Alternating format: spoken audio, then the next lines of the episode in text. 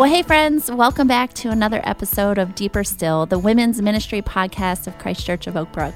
My name is Suanne Camfield, and I have the awesome privilege of serving on staff here at Christ Church, and I am the host of this podcast.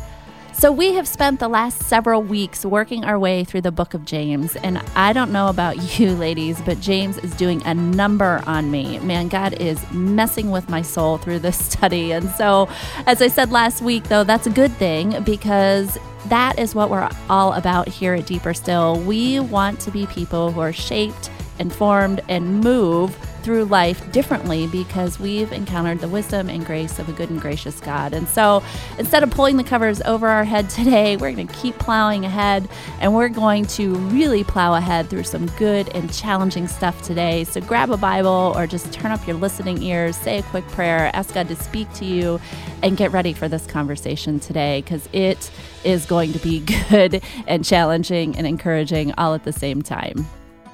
Well, today I'm excited to introduce you to what will be a new voice for many of you here on Deeper Still. I'm excited to introduce you to Mo Girkins. Mo is the former president and CEO of Zondervan, a Christian publishing and media company. Prior to that, she spent more than 30 years as a female executive in a variety of industries, even receiving AT&T's Woman of the Year award. Mo has served on the board of numerous organizations, and she is currently both a trustee here at Christ Church as well as one of our women's small group leaders in our Well community, which I know many of you listening today are as well. She is the author of Mother Leads Best, a book that details the positive impact of motherhood on senior executive women.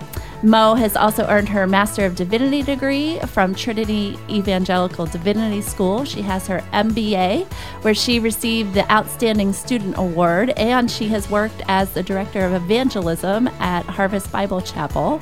And we're not done yet. And in January 2020, Mo launched the four minute Bible study app, which she will share a little bit more about later in this episode.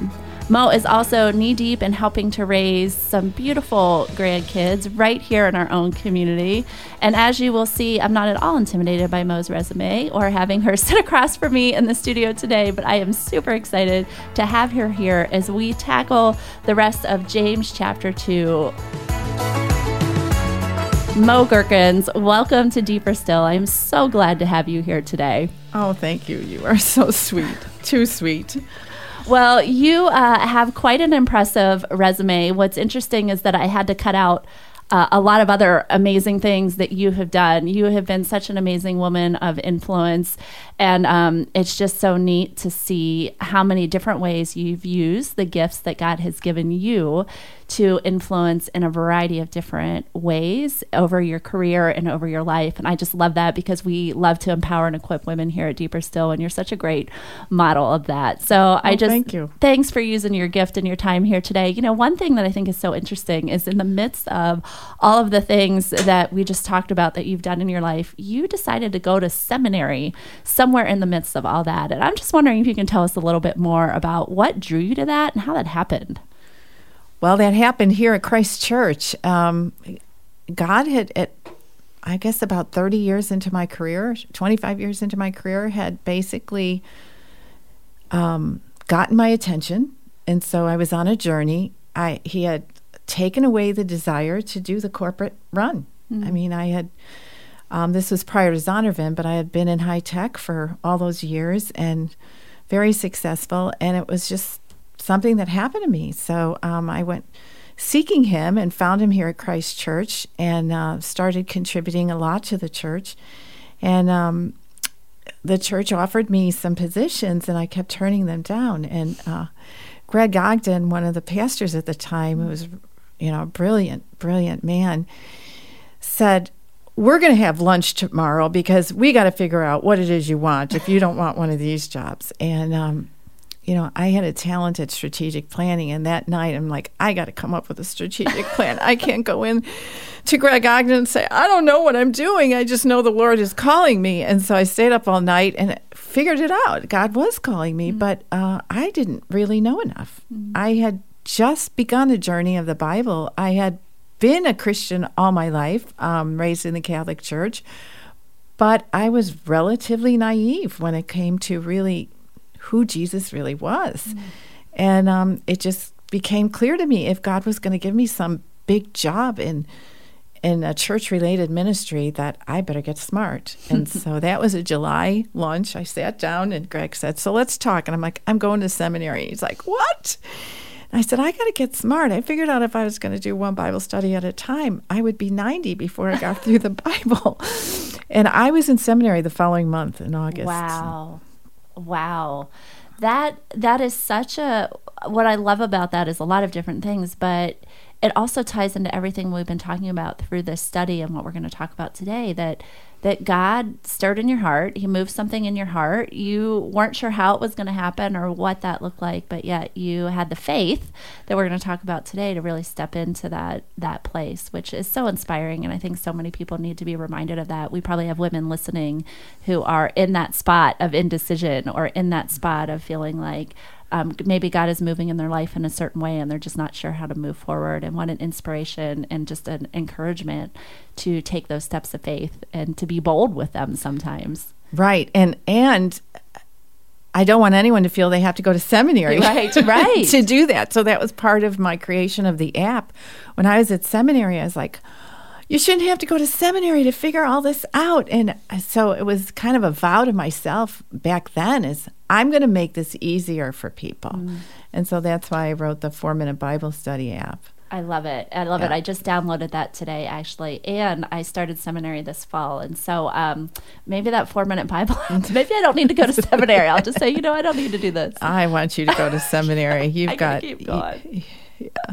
Oh, well, today we, uh, like I said earlier, are really going to jump into some very challenging verses, maybe some of the most challenging verses that we've hit so far. I'm not sure. But for anyone who has been following along over the last several weeks, we have been saying over and over again that James is all about putting our faith into action. That it's not a sterile faith. It's not a it's not something we can be apathetic to, but we actually have to do uh, live out the things that we believe. And so, hopefully, by now, you've heard us say that as you're listening. You've heard us say it enough that it's starting to soak in. But today, James is like kicking it up to a whole new level. And Mo, I have to tell you, last night, I was kind of finalizing our, our time for today and doing a little bit more study. And um, Eric had put dinner out on the table, and I went downstairs and I said, All right we got to change our whole lives. Like we're just not doing enough, and we're, we're, you know what kind of Christians are we? And you know, I said we gotta we gotta like start over and sell everything that we have, and let's let's go uh, live with Mama Maggie in the in the slums of you know in Africa. And he's like, what have you been reading? And I said it's James chapter two. oh boy. I know. Oh boy. So that's where I'm at, just so you know, as we enter this conversation. But you have done just such an amazing job preparing for today. And so what I'm excited about is you're going to talk more than I am today. And I, I love that. I'm ready to close my mouth a little bit and let let you take charge. But when we began this study um, early on, probably I think the first episode, uh, there is a little context that is helpful to know about the book of James. And so I want to remind our listeners of that before we dig into these verses. And and you have such great insight that you're gonna you're gonna be able to put some it's you're that seminary degree. High. It's the seminary degree. Uh, you're gonna be able to even flesh this out a little more. But the interesting thing about the book of James is it has this sordid and scandalous history as far as a book of the Bible goes, because it actually didn't it almost didn't make it into the canon of scripture because there were some pretty hefty theologians throughout time, uh, Martin Luther being one of them, who did not like what James was saying because he thought that James was being um, directly contradictory to Paul's teachings of grace. And this is really apparent today as we look at James chapter 2 verse 24 where James says a person is considered righteous by what they do and not by faith alone. But then we pull out like a verse like Romans chapter 3 verse 28 where Paul says, "For we maintain that a person is justified by faith apart from the work of the law. And in Ephesians, Paul says, For it is by grace you have been saved. This is not of yourself. No one can boast. And so throughout time, there was this um, tension that this created, where at its um, worst, people thought James was outright con- contradicting Paul, and that there's no way that you could put these two books in the same Bible and call it the inspired Word of God. And at its best, which is something we're going to talk about today, is the internal conflict that it created between believers to say, well, which is it? Is it faith or is it works? And so, I think this is something that a lot of us, even today, struggle with based on maybe the church upbringing we had, the family of origin that we had, that there is something inside of us that that is hard to believe that it's grace alone, that there's stuff we still have to do to earn the favor of God. And when I was reading your notes, you made a statement that really popped out at me when we, we were talking about all this. And you said, These verses are James' most important, most controversial, and most famous contribution to theology. And then you said you also think the resolution to this tension that we're talking about is actually pretty simple. And so let's talk theology a minute. Uh, what is all of this about? Yeah, I do think it's simple. And I think um, part of the reason we find it so complex, and even Martin Luther, is because we we lived in one focusing on one over the other mm. for such a long time. And the church leading up to Martin Luther was all about works. Um, but I think these are both and. And when you put them in balance, it's right. So um, there's a lot of studies and they go through the Greek prepositions and all this other stuff of why how these are the same. But the bottom line is it's two different circumstances mm. Paul is talking into and James is talking into. And so if you put the context um, clear, I think these things clear up. James clearly from the beginning is talking about people, his readers, who were assuming an empty, insincere verbal confession was sufficient for salvation. Mm. And he's trying to warn them that that kind of faith isn't what Jesus is all about. Paul, on the other hand, he, um, you know, James, James is talking about people who don't do enough, and Paul was focused on people who are focused on works too much, mm. and so he was trying to explain to the Jews who were looking at the Gentiles saying they have to get circumcised, they have to do this, they have to do that in order to be saved. And Paul's saying, uh uh no, you're saved by faith alone through grace so that you cannot boast. And so he was trying to combat an over dependence mm. on works will earn your way to salvation. And um, but even Paul, I'd like to look at Galatians 5 6 for a second. He said, For in Christ Jesus for in Christ Jesus, neither circumcision nor uncircumcision has any value. The only thing that counts is faith expressing itself through love. Mm. So even for Paul, there's an expression of genuine faith, which is love. And so we can't get too hung up on the semantics here. James is clearly talking about those expressions of love that come from a genuine faith. And he's trying to explain those. Yeah. Yeah and you know even when we go back to James chapter 1 the very first words in the way James identifies himself is a servant and a slave of Jesus Christ. And so he's putting himself under the authority of Jesus very clearly in the same way that Paul would have. But yet the context and i'm so glad you bring that up because as we you know as we try to be better better students of the bible it's always so helpful to look at that that context. And so i love the way you just described that tension. It's so good. And james i mean he talked about the new birth so he wasn't naive with respect to um, being born of christ uh, in verse 118 we've already read he chose to give us birth through the word of truth. Mm. And so, you know, that, that concept of God has given us a new birth is very clear in James as well. So yes. I think we can all relax about this. Yeah, I love that. We can all, we can all take a deep breath. It's going to be okay. Yeah. One of the things I read uh, that was really helpful is if you imagined Paul preaching what he is talking about and James being there saying, Yes, amen. That is right. You cannot work your way into the heaven, you know, into yeah. the kingdom of God. Yeah. And then at the same time, James preaching this, love your neighbor as yourself. You've got to, your faith has to be um, an overflow of the grace and the mercy we've received. And Paul standing in the background going, Yes, James, you know, you preach yes. it. You got this. And right. so it actually is a, a, beautiful picture of these two things. And the other thing I read that was really helpful and just, um, again, that was reminded of is there's this difference between positional righteousness, which is, um, you know, when we initially accept the grace and the mercy of God. When we look at Jesus' sacrifice, when we recognize, and we'll get into this a little bit later, um, but when we recognize the sacrifice Jesus made, that all of us fall short and we sin, none of us are good enough um, compared to the glory of God. And the only way that we can um, I don't want to say achieve salvation because that's not even the right word, but the only way that we have salvation is by grace alone. And so there's a this positional righteousness that that is our position before God when we accept what Jesus did for us on the cross. because he sees change. Jesus instead of us. Yes, that's right. yes, he he doesn't so see he us. doesn't see our stuff. That's right. what a beautiful picture that he sees he sees Jesus sacrifice in his blood. That's why we're white as snow. And so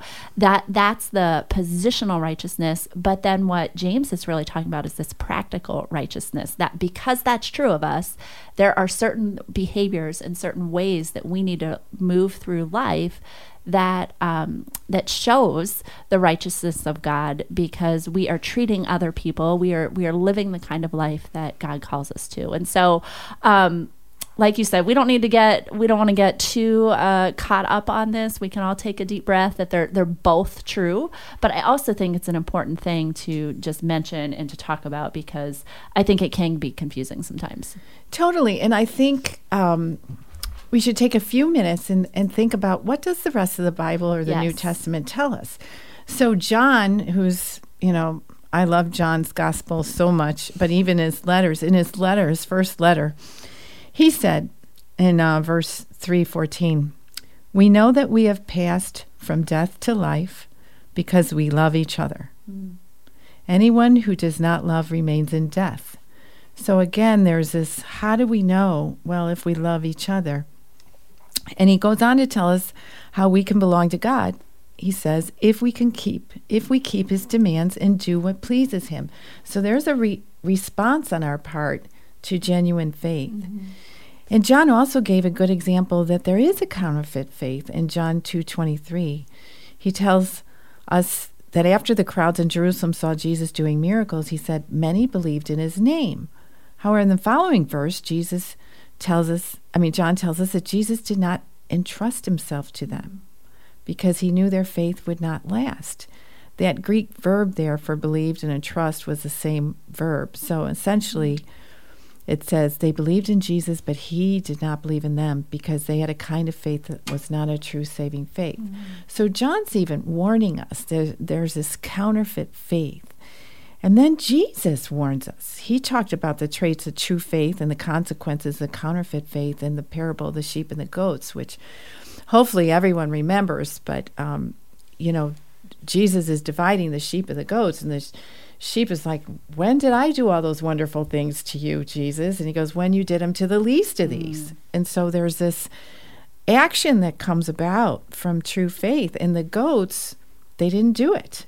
And so, and Jesus also said, remember in um, Matthew seven nineteen, I think, he said, Those who do not bear good fruit will not be saved. Mm. And then he, the one that kills me is Matthew 7 21. I mean, I think this is scary. Not everyone who says to me, Lord, Lord, will enter the kingdom of heaven. And he adds, but only the one who does the will of my Father who is in heaven. Mm. And so I think it's very clear that genuine faith in Christ leads to doing the will of God. Yes. I love the word counterfeit that you use in this okay. example, and just that's such a such a clear picture. And I, I've heard this analogy used um, many times throughout the year. And for some reason, Eric and I were just talking about the other night. But if you if you want to know what a counterfeit is, you have to study the real thing, right? That's that's how the people who um, learn to see the things that aren't real. It's because they know what the real thing is. And this beautiful picture of what you just talked about of Jesus, and what we've been talking about in James of Jesus walking through his life, modeling for us what it looks like to love the least of these and to do these things that he's calling us to. Right, right. So I think there's, let's not get distracted today on the, on, uh, you know, how does this fit? I think it fits pretty easily. And I think there's a second way we can get distracted today. And I want to just encourage us not to do this it's hard not to bring to mind all the people we suspect have a superficial faith. Oh, that's good. I, can, I can point out somebody, oh, that person doesn't have any deeds coming out of them. Yes. I mean, there's no fruit there. But I really think, I, I know just listening to you how you started your conversation with Eric about giving up, giving up everything and starting over. There's something for each of us in this passage. Mm. Um, there's a heart check, a gut check, a soul check we really need to be making. And so let's just focus on how this affects us. That's a good word. Thank yeah. you for thanks for saying that. Especially today, we need to hear that. We need to hear that. All right, so let's jump into a few of these um, verses. So verse 14 in chapter 2 says this What good is it, my brothers and sisters, if someone claims to have faith but has no deeds. I love that phrasing. Like, what good is it? You know, I think that's something we can keep asking ourselves. What good is it if we have faith but we don't have deeds? Can such faith save them? And so, up until now, we see that James has focused um, on faith and on character. We've talked about persevering through struggles, asking for wisdom, being quick to listen and slow to speak, slow to become angry, merciful, being intentional about examining the word, all of those great stuff. But then we get here and we also see, actually, in what we talked about in chapter one, that James had some very specific things that he has mentioned so far as deeds. Yeah, yeah as deeds. As what are deeds. some of those things? Well, to look after orphan and widows, and I think in our context, that's could be lots of people. It's really mm-hmm. who's marginalized, who's homeless, who's single parenting. He says to honor the poor. He went through a lot on our um, favoritism passages and to live out the royal command, which for him is to love one another. So those are the deeds that he is focused on. Mm-hmm. Yeah.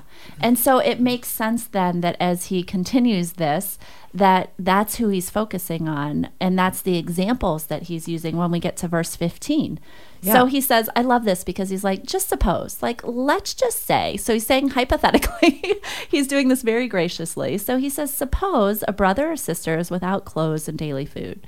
If one of you says to them, go in peace, keep warm and well fed, but does nothing about their physical needs, again, here's this phrase what, what good is that? What good is it? In the same way, faith by itself, if not accompanied by action, is dead. And so I think we can get this picture in our mind of what that looks like. I mean, we've all been in the streets of Chicago or somewhere where we see someone in that position. And I'm not saying it's always the right thing to, um, you know, there's different ways that we can care for the homeless in our cities, and there's lots of different ways to help. But, you know, that picture of when we see someone naked and cold and hungry, and imagine just walking up to them and saying, you know what, God loves you just just bless your heart. I'm going to pray for you. All right, I'll see you later. Have a great day. That's right. the hypothetical that James is putting us in. And so, Mo, I'm wondering why do you think this is the example that he uses? And why do you think James really stresses our helping the needy um, over maybe some of the other deeds we could do? Yeah. Well, first, I think it's quite relevant for those times because, as you pointed out the last um, episode of the podcast, the earlier church was bringing together the rich and the poor. And we hear all these stories about some people gave up all they had and they were kind of living in community. But that's still true today. I mean, over 10% of our country, even before COVID, was mm. living in poverty. And uh, a good what billion and a half or a quarter of the world's population is living on less than four four dollars a day. So I think it's relevant but it also, secondly, reflects what Jesus emphasized. Mm. Um, Jesus was constantly emphasizing the poor and the widows and the orphans. Most notably, that Good Samaritan that our church just spent a whole series on. And he directed his followers to go and do likewise. He told this beautiful story, and the summary was go and do likewise. And and then there's the parable of the sheep and the goats again. Mm-hmm. He said, "You were taking care of the least of these when you fed the fed me, and when I was hungry, and you clothed me." and those sort of things. And so that's another reason. But I think there might be a third reason. And um, I think that helping the marginalized gives God an opportunity to open our hearts. Mm. When we come face to face with people in needs versus writing a check, and most of us in the western suburbs, you know, we can be very generous. And I'm not saying don't be generous, but when we have that face to face exposure to the needs of people and how God is acting in those situations, um, He has an opportunity to move in our heart. I mean, think about anybody you know that's ever gone on a missions trip. Mm-hmm. You know, they come back a different person. They come back with a different perspective, more compassion, more empathy, um, more passion. And so I think there's something in the doing of these deeds that is really, really good for us. Yeah. I learned, you know, I used to work in um, fundraising development.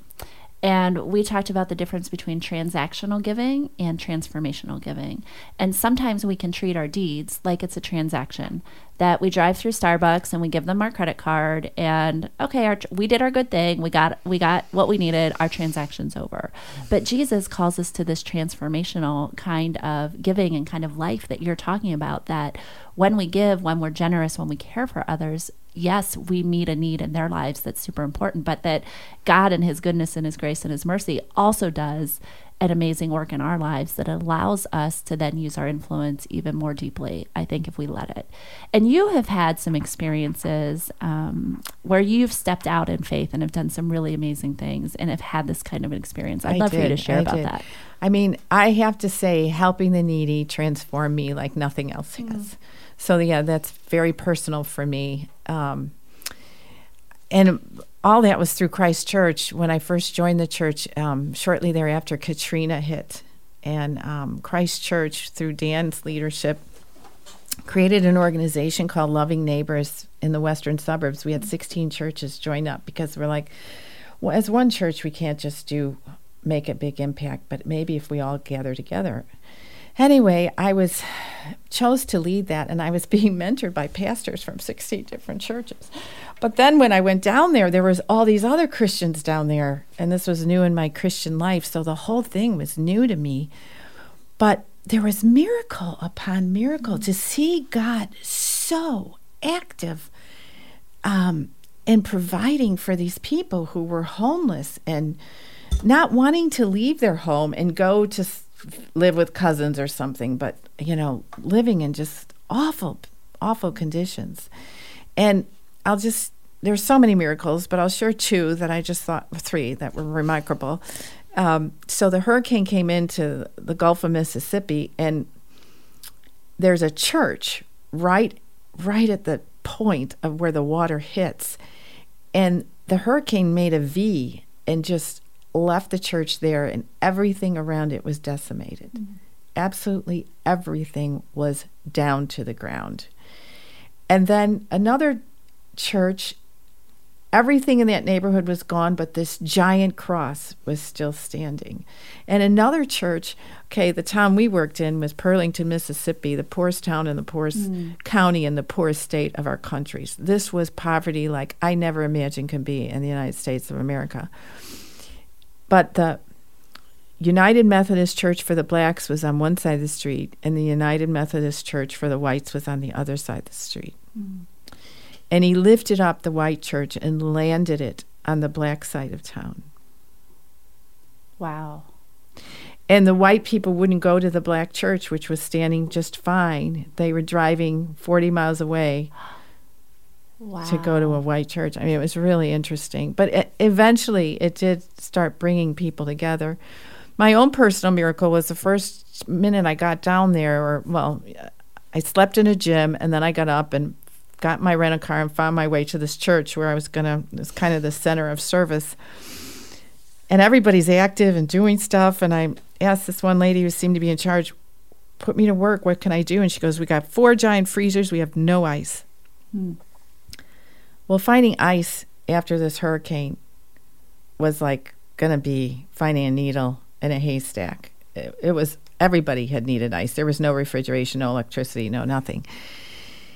So I'm like, okay, I prayed and I went to the gym, I thought I'll ask the lady that was running that, you know, where we were sleeping, where, where the, you know, what city she thinks would be the first city that has ice. And I pull up and I said, um, I need to find ice. She goes, Oh, great. She said, We had a semi come in with a tr- semi full of ice, but he's got to take the truck back and he's just dumping ice on the parking lot. Wow. Right where I was. I mean, I literally stuffed this car full of ice. I was back to this lady within like a half an hour. And I was so excited. And I'm like, Do you believe what God did? She goes, Oh, yeah. He does this every day. Wow. So she'd seen it. Oh, she knew. just constant. And so, I mean, talk about changing your faith. Mm. Just, he was so active in helping these people. And they were so faithful and so ready to ask. And so, all I had to do in leading that was ask the Lord. And sometimes we'd have an idea. It's like, oh, I don't see him coming alongside us. We're not going to go that way because if he if he was in this, you know, all the wood would be coming, all the people would be coming, all the money, you know. So it's just so easy, so easy to live in that situation. yeah. And and how great that it didn't depend on anything that you did. No. right? No. which is which is also the point of all this like it, it wasn't anything that you did. You allowed yourself to be used by god. You you made the step to take the trip to put yourself out there and then you just watched god work. What a faith building transformative experience. It's amazing. I know, and I will confess that in the beginning, that first night when I'm sleeping on the gym floor, it's like, God, why am I doing this? I'm going to be building houses. You you've given me the skills to run billion dollar corporations. I mean, what am I doing here? And oh, he he made it so darn clear that I had no idea. yes I had no idea, and he was just going to show me. You're going to go find some ice. That's what you're going to do. I love it. I love it. That is going to tie um, so perfectly into when we talk about Abraham and his faith being credited to him to his righteousness Okay. and Rahab. So we're not going to go there yet, but what a what a great picture of what that's going to look like and those are people that are called out in our in our history. And I, I say our history is as people of god the bible is our history. This is our story. It is our journey. And we see time and time again when people put themselves in those situations and allow god to use them and they do the work. They didn't just stay home. You you got on a van or a bus or however you got down there and did it. And so that's going to tie in. So i want everyone to remember Okay. that when we get to abraham and rahab. So let's talk for a minute on verse 18 um, that says, But someone will say, You have faith and I have deeds. And it is this interesting piece of, um, you know, I think, okay, well, you go do that. You know, that's your thing. That's not my thing. I have this thing. And so when James is talking about this, what is what is he addressing here? So again, it's pretty early in the church, but what's happened is the Spirit of God has come down on all these people. And they're recognizing that the Spirit has given different people different gifts. And that comes out in the book of Acts when they talk about needing somebody to serve. They pick Stephen because he had the gift of service. And so, and even in like Paul talks about in 1 Corinthians 12, there's a gift of faith. And so he also talks in Romans about the gift of service. So there are some people saying, hey, I have the gift of faith, you have the gift of service. So that means I don't have to do anything. Exactly. exactly. And and or do deeds like Yeah. help the orphans and the widows and everybody else cuz I'm going to, you know, do something else. And so James is really trying to clear that up. It's not an either or, it's a both and. I mean, some people have the gift of generosity. It doesn't mean we're not supposed to be generous. so so there's a lot to this gifting, but that was kind of what was I think percolating at the time. Yeah. And and we so often our tendency is to try to get ourselves off the hook with some of that stuff, right? Like we'll read that and say, "Well, there you go. See, I, I don't Not do gifted. it." I'm not Yes, right. gifted. Sorry. But I think there are people in the church that think this way. Mm. Yeah. That I'm not gifted in that way. So um, we, people think I'm not gifted with children, so I'm never going to serve. I'm never going to hold a baby, and I'm guilty of that. I'm like, I don't Well, think that's my thing. and as a grandmother, I'm kind of glad that you, you've decided that. But there are other ways to serve. That's right. There are lots of ways to serve, but I think that's a good convicting reminder of Yeah. it's not a way to get off the hook. So then we we have this piece of um, where uh, James says, I got to find it here, where James says, Show me your faith without deeds, and I will show you my faith by my deeds. You believe that there is one God. Good. Great. Guess what? Even the demons believe that and they shudder. You foolish person, do you want evidence that faith without deeds is useless? And so we're, we're going to go in that to a minute. But I think this piece about um, the demons and the shudder, because I think there is there there are two pieces to it there sometimes we think we can have this intellectual assent to God. I know, I know, I know, I read my Bible, I do my Bible study, I know all the stuff, and so I'm good. Or on the flip side of that, we think we can have this emotional response. I deal this, I, I'm a, a mentor for some high school kids here at the church, seniors, and they're always struggling with, they're saying, you know, gosh, when we went on that camp, we did that mission trip, I just felt so close to God. And now I'm like at school and I'm e learning and I don't really feel that close to God. And so, where is He here? Where is He? And so, I think we can get caught in between these two things of of sometimes we put too much emphasis on the knowing, sometimes we put too much emphasis on the feeling, and James calls them both out right yeah. here. Yes, he does.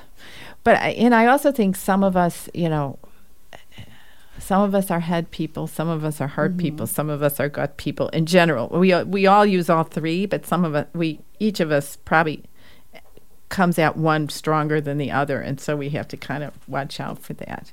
But mm-hmm. um, nice Enneagram reference there, by the way. Exactly. Way to, way to slip that in. We like talking about the Enneagram oh, here. We do always we? slip okay, that good. in every every part. Love yeah, it. Yeah. yeah, that we we de- we have a natural bent yeah. towards one of those things, but James just calling this out. Like, you think you know God? Well, guess what? Even the demons say they know Him and they shudder before Him, and so it's not enough to just know.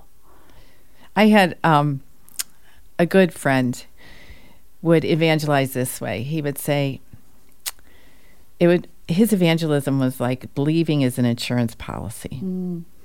He would say, "Well, look, if you believe, the downside is okay, you could be wrong and there's no God. But if you don't believe and there is a God, there's a big downside. So you should believe." and, and mm-hmm. that's I think who James is talking about. Right. Is that's an all head thing. I right. mean, there's like like that does nothing for me. I'm like, yeah, you know what? It doesn't help. But he, he, he it was his. I would always wonder, but we're not going there. That's um, right. Yeah. The the thing I want to point out here is is he says, "You foolish person, do you want evidence that faith without deeds is useless?" And I wanted to go into that word "useless" because the Greek word argos actually means your faith is not working.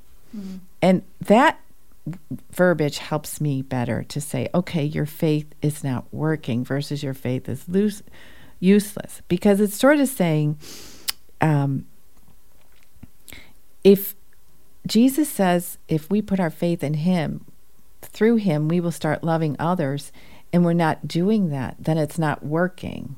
Mm-hmm. And so then we have to examine well is it true faith at all? Is this mm-hmm. really is my is has Jesus possessed me? Is he taken ownership of my heart and mm-hmm. soul and mind and or not? And so I really like that term.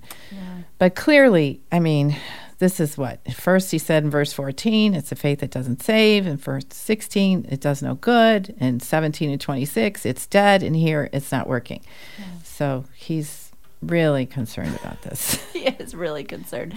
And I think as we're listening to this, we might start feeling a little uncomfortable in that it's Hopefully. making us feel right, like it's making us feel um, guilty or well, am I am I not doing enough? But it's really this gut check. Like it should make us uncomfortable in a way of saying, "Wow, is my faith active? Is it working?" I love is that term working? because that's a really great great question to ask yourself. Yeah. Is my faith actually working? And what would God say about that? And so I just I, I, I we don't want to beat people, but we want to challenge people to wrestle with that in the core of our I souls because it matters. It makes a difference. I agree. I agree. All right. So James gets on then to this next little piece where he starts bringing out some of just the great um, stories of the Bible, the great biblical characters of Abraham and Rahab. So uh, he looks at Abraham. Now they're two very different Completely. scenarios. yes, very different scenarios, but um, they both bring up similar points in a uh, to tie into this whole thing. So he says, "Was not our father Abraham considered righteous for what he did when he offered his son Isaac on the altar?" And I think most people know that story. It's a it's one we were all taught. Probably even if we didn't go to Sunday school, we probably know that story. But he says, "You see that his faith and his actions were working together." That word "work," I like that. And his faith was made complete or mature. Um, it was it was made mature by what he did, and the scripture was fulfilled fulfilled that says Abraham believed God and it was credited to him as righteousness, and he was called God's friend. Mm, I love that. You see that a person is considered righteous by what they do. Here's what where we started, and not by faith alone. So what what do you make of this, Mo? Well, I think Abraham wasn't perfect by any means, but he took some amazing leaps of faith. And we all know Abraham is the father of our faith. But he, did act, and that's James's point. I mean, he rooted up his family and essentially became a nomad because God called him. So that was an act. He fought some difficult wars. He was willing to sacrifice his own son. And when I look at that one, you know, he believed to his core when he answered Isaac's question of Where's the ram, Dad? And he said, The Lord will provide. He mm. truly believed that. And he didn't do it to look good, obviously, or gain affirmation. So his only motive could have been to be obedient to a God he trusted. Mm. And so his faith led to action. So I see why James is pointing out Abraham. I mean, he really did some incredible, incredible things and it's this it's this um, cycle of faith. So Abraham, it seems to be that there were about thirty years, but the time between God said to Abraham, "Go to the land I will show you." He didn't even know where he was supposed to go. God said, "Go to the land I will show you," until we have this moment with Isaac. So there's thirty years in there of Abraham. I, I'm, I'm speculating here. It doesn't lay us out, lay this out for us in the Bible, but of him making choices to obey, to have faith, I'm sure there were other points that God reinforced his faith. Oh, and yeah. so so it's not like he went from um, all of a sudden uh, one day meeting God and then the next day God asking him to sacrifice his son. There was this relationship that happened over time and I think when we when we allow ourselves to take small steps of faith and risk that and step into those courageous places. And then God meets us in those places. That's part of this growing and maturing of our faith. It's like we take a step of obedience, God meets us, we're reminded that He is good, He is faithful, He is with us. And so then it, it encourages our faith for the next time when God says, Go to the land I will show you, or sacrifice your son. And we say, Oh, wait. Uh, God, are you going to meet me in this place? And then we go back, those altars of remembrance of the way God has worked in time over our life. Yeah, and like I know my wife got pregnant at 90. right, right. Like, what? Are you sure about this, God? Yeah. I don't think this is the this is what you had in mind. Uh, and it worked out. And they, I mean, there was a long time where they didn't think. Uh, from when God promised them a son till the time they actually had one, that was a long, long time. And so, you had mentioned also you've had some experiences like this, and I just I love hearing these personal stories that really bring this home. Would sure. you share that with us? Sure. Um, I, I, bet a, a, lot of you have had a Isaac moment, but I clearly had one, and it was just reading this passage. And it was, you know, um, I read it, and I'm like, it convicted me, it mm. grabbed me. And when that happens to me when I'm in the Word, I'm like, okay, God, you're trying to tell me something. And um, I'm like, I'm going to be open. I'm going to be listening. Um, what What are you asking me to sacrifice? Mm. And I had been building this beautiful, beautiful lake home in western Michigan on Lake Michigan. And um, it was in the making of for about a year and a half. And it was, anyway, it was a dream come true. And we were just about to close on it. And about a few hours after reading this passage, my builder calls me and he says, Mo, I don't even know if I should tell you this, but somebody called me today and said they wanted to buy your new home. And I'm like, oh my. I'm like, okay. I, he goes, I know you don't, you don't want me to do anything about it. And I said, actually, I do. I said, I really, I really think we need to talk to him. And he was really shocked. So was my husband. but I'm like, I was reading this passage. The Lord convicted me. Wow. Something was coming. In a few hours, I get this call. And so I was like, nope, this is God telling me to do this. Now, the man had since left out of the country, and it took 10 days for him to get back and to reconnect with my builder. So I'm going 10 days. Oh my goodness, am I giving up my home? Am I giving up my home? Well, okay. Lord, you've got it. It's yours. Mm. Lord, this is your home anyway. Mm. So I, I believe you've got something in mind for it, and I'm I'm all in. And the guy calls my builder and he says, "Oh, it was the wrong house. I wanted the house down the street."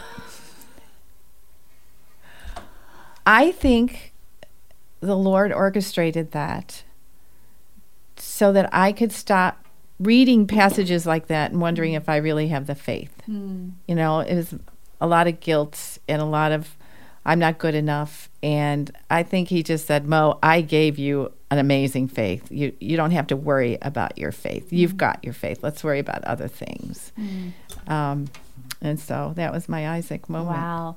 You know, we have all kinds of ladies working on lake houses right now that just stop listening. They're like, and end show. We're done, we're done here. Oh, well, he ended up taking the lake house anyway down the road. So oh, you were going to give it to him one way or another. I was. It's his.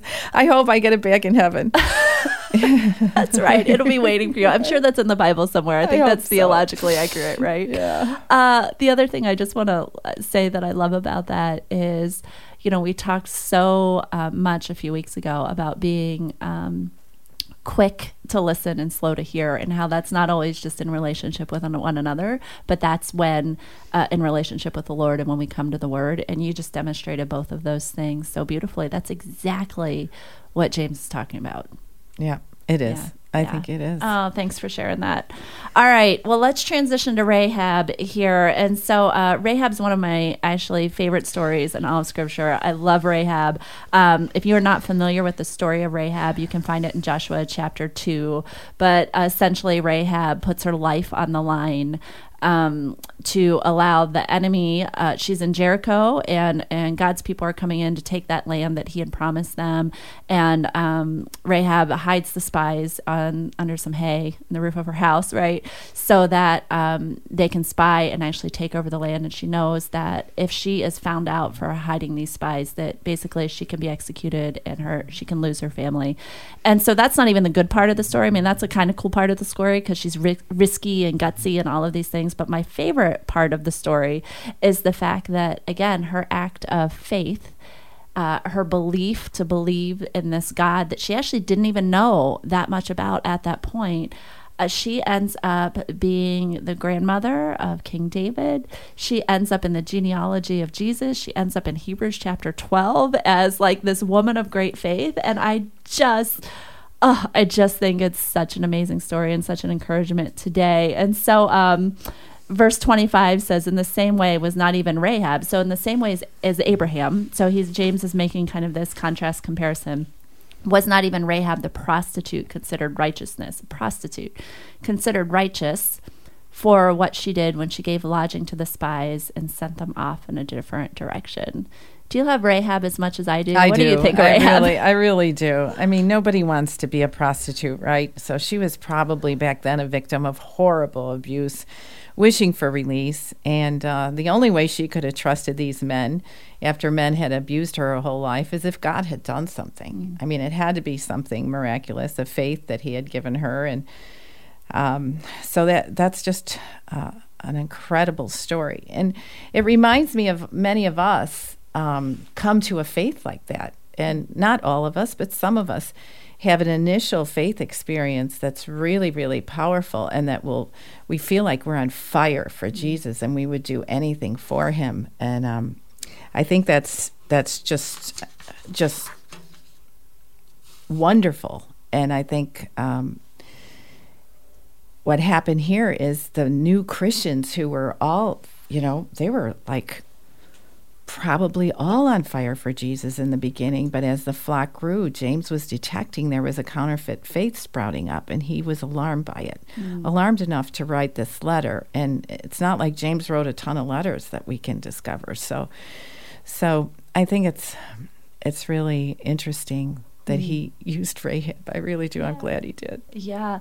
You know, it reminds me, Rahab doesn't remind me of this, but it reminds me of, um, you know, when you're in a dating relationship or you first get married and you try to do all of these things to please the other person and you're on this, you know, isn't life wonderful and all of those good things. And then on down the road, uh, you just got to figure out how to wake up each day together and be faithful and and to still serve and love one another even when maybe. Now i'm not saying of course you know eric and i are still like you know emotionally just crazy about each other since the day we met. So exactly the same 23 years later as it was then. But we have this we sometimes feel that way in our faith where like you said in the beginning we we feel like we can take these bold risky steps for the lord. Right. but then we can get really lazy and we can get you know just it's easier to crawl up in our PJs and, and watch Netflix than go out on a on a date night and spend some time together. And so it's it's this reminder to not get lazy and and and again that our faith and those actions are not our deeds are not based on how we feel, but they're based on the fact that God is good and he is this is what he's calling us to because we are his instruments in this world. So yeah, so when I feel like that, um, like especially after reading James, I've I mean Flat clearly on my back. I, I spent time this week just um, realizing, okay, why am I not feeling like I'm really acting the way God wants me to act? And and I go back to I got to spend more time with Him. I just the more I spend time with Him, the more my love for Him just bubbles up. And what when that does, when I get to even know Him even an incy bit, you know, a little bit more, it's like, oh wow, I didn't even know that about Him. Mm-hmm. So it's we it's getting back in the word. I mean that's what lights that fire that's what ignites that flame. And so for me reading this passage that's exactly where i was. It was like i want to get back to loving jesus again the way you know i need to Yeah, yeah, that's a great, re- great reminder for all of us that not be discouraged in this, but to really just draw closer to draw closer to Jesus and and what He calls us to, and then step into those places. So Mo, we have a few minutes left for, um, here. What do you have some uh, concluding? Just thoughts, some encouragement, any scripture that, uh, any stories that you wanna you wanna fold in here. I, I think there's two things. Um, one is if there's anyone listening that is not sure they have a saving faith, um, I'd like to give you some some guidance. What do you do if you're not sure? And and James gives us guidance early in his in um, his letter. He says, if you need wisdom, ask God. So that's really number one is ask the Lord. Lord, um, like kind of my Isaac moment. God will show you um, if He needs you to do something differently. But secondly, there are things we have to do to come to a saving faith. There are actually actions on our part. And I think John 15, um, ver- the first 11 verses, really tell us what we need to do to have a saving faith. I love that chapter. And I refer to his um, his suggestions as the four R's. The first one is to repent of our sins. The second one is to receive his spirit. The third one is to remain in his word. And the fourth one is to respond by following his way. And look back and say, have I stumbled on any one of these? And for me, my personal roadblock in coming to a genuine faith was repentance. Um, I thought I was a relatively good person, and this really blocked my ability to see the truth about the state of my heart. And because I wasn't um, honest about that, it blocked me from even realizing I needed a Savior. So when I asked Jesus into my heart, I really wasn't asking Him because I didn't think it was my sins that really made Him cause pain on the cross when the nails were getting pounded in, you know. And so, I mean, I sinned. I knew I was a sinner, but I didn't, I thought I was relatively good. So Jesus couldn't take over my soul and my heart until I really, really repented. And so, um, if anybody wants more details on that or just really how to operate in this world of having a saving faith, I really encourage them to go to the four minute Bible study It's um, an app available, and it's four minutes a day, and it yeah, say more about it because I, I just downloaded it uh, this afternoon and I was like, wow, this is awesome. So share a little bit more about what it. So I wrote it for primarily people new to the Bible. Um, but they could be longtime Christians. But my friends who are good Bible readers really love it anyway. So um, it could be good for everybody. But um, just when I like like I said, when I was in seminary, I- it was like, how do I bring this and simplify all this? And also, um, nobody kind of tells you how to live as a Christian. They give you all this theology in seminary, but they don't really tell you what does it mean to be in the Spirit or in Christ or um, how, how how do I read this Bible and what does it mean to receive grace or how do I know what my calling is? All those sort of things. And so I, I built like what I call these foundational building blocks. Month after month, you kind of build up your faith. And so you're learning about one thing after you've already learned the foundation for that. And um, hopefully by the end of the year, you, you'll feel comfortable in the Bible. You'll feel, feel like you know Jesus and um, you'll be on fire for him. Mm, I love it. So- that sounds amazing. So Thanks. how would people find that if they were looking The for app, it? the App Store and the either on Apple or Google. Okay. Um, Okay. four and- minute Bible study. Four minute Bible study. Yeah. Yeah. All right. I'll be sure to post that on some of our social media as well and get right, that word out because I think that's a great tool. It's going to be an audio version next year, hopefully, but uh, right now it's just a read version. But the audio version is going to be dynamite. Oh, that sounds fabulous. Yeah, You're it's going to be to dramatized and acted out. Yeah. by you. Oh Is gosh, that in your- no. Gosh, Is that in your repertoire? You can Hollywood. do everything else. Can you Hollywood. not do that? no, not me. But when you hear the the parable of the sheep and the goats, you're going to hear sheep and goats in the background, and you're going to. love it. I cannot wait. You have to come back when it right. comes back, and Okay. you have to tell us more All about right. it. So, All right. um, That the second thing I was going to say Yeah. is uh, something Jesus said in the Sermon on the Mount. He said, "Let your light shine before others, that they may see your good deeds and glorify your Father in heaven." And you know, I would encourage us all to do that. Jesus is telling us that it's our good deeds that draw others to God and draw glory to God.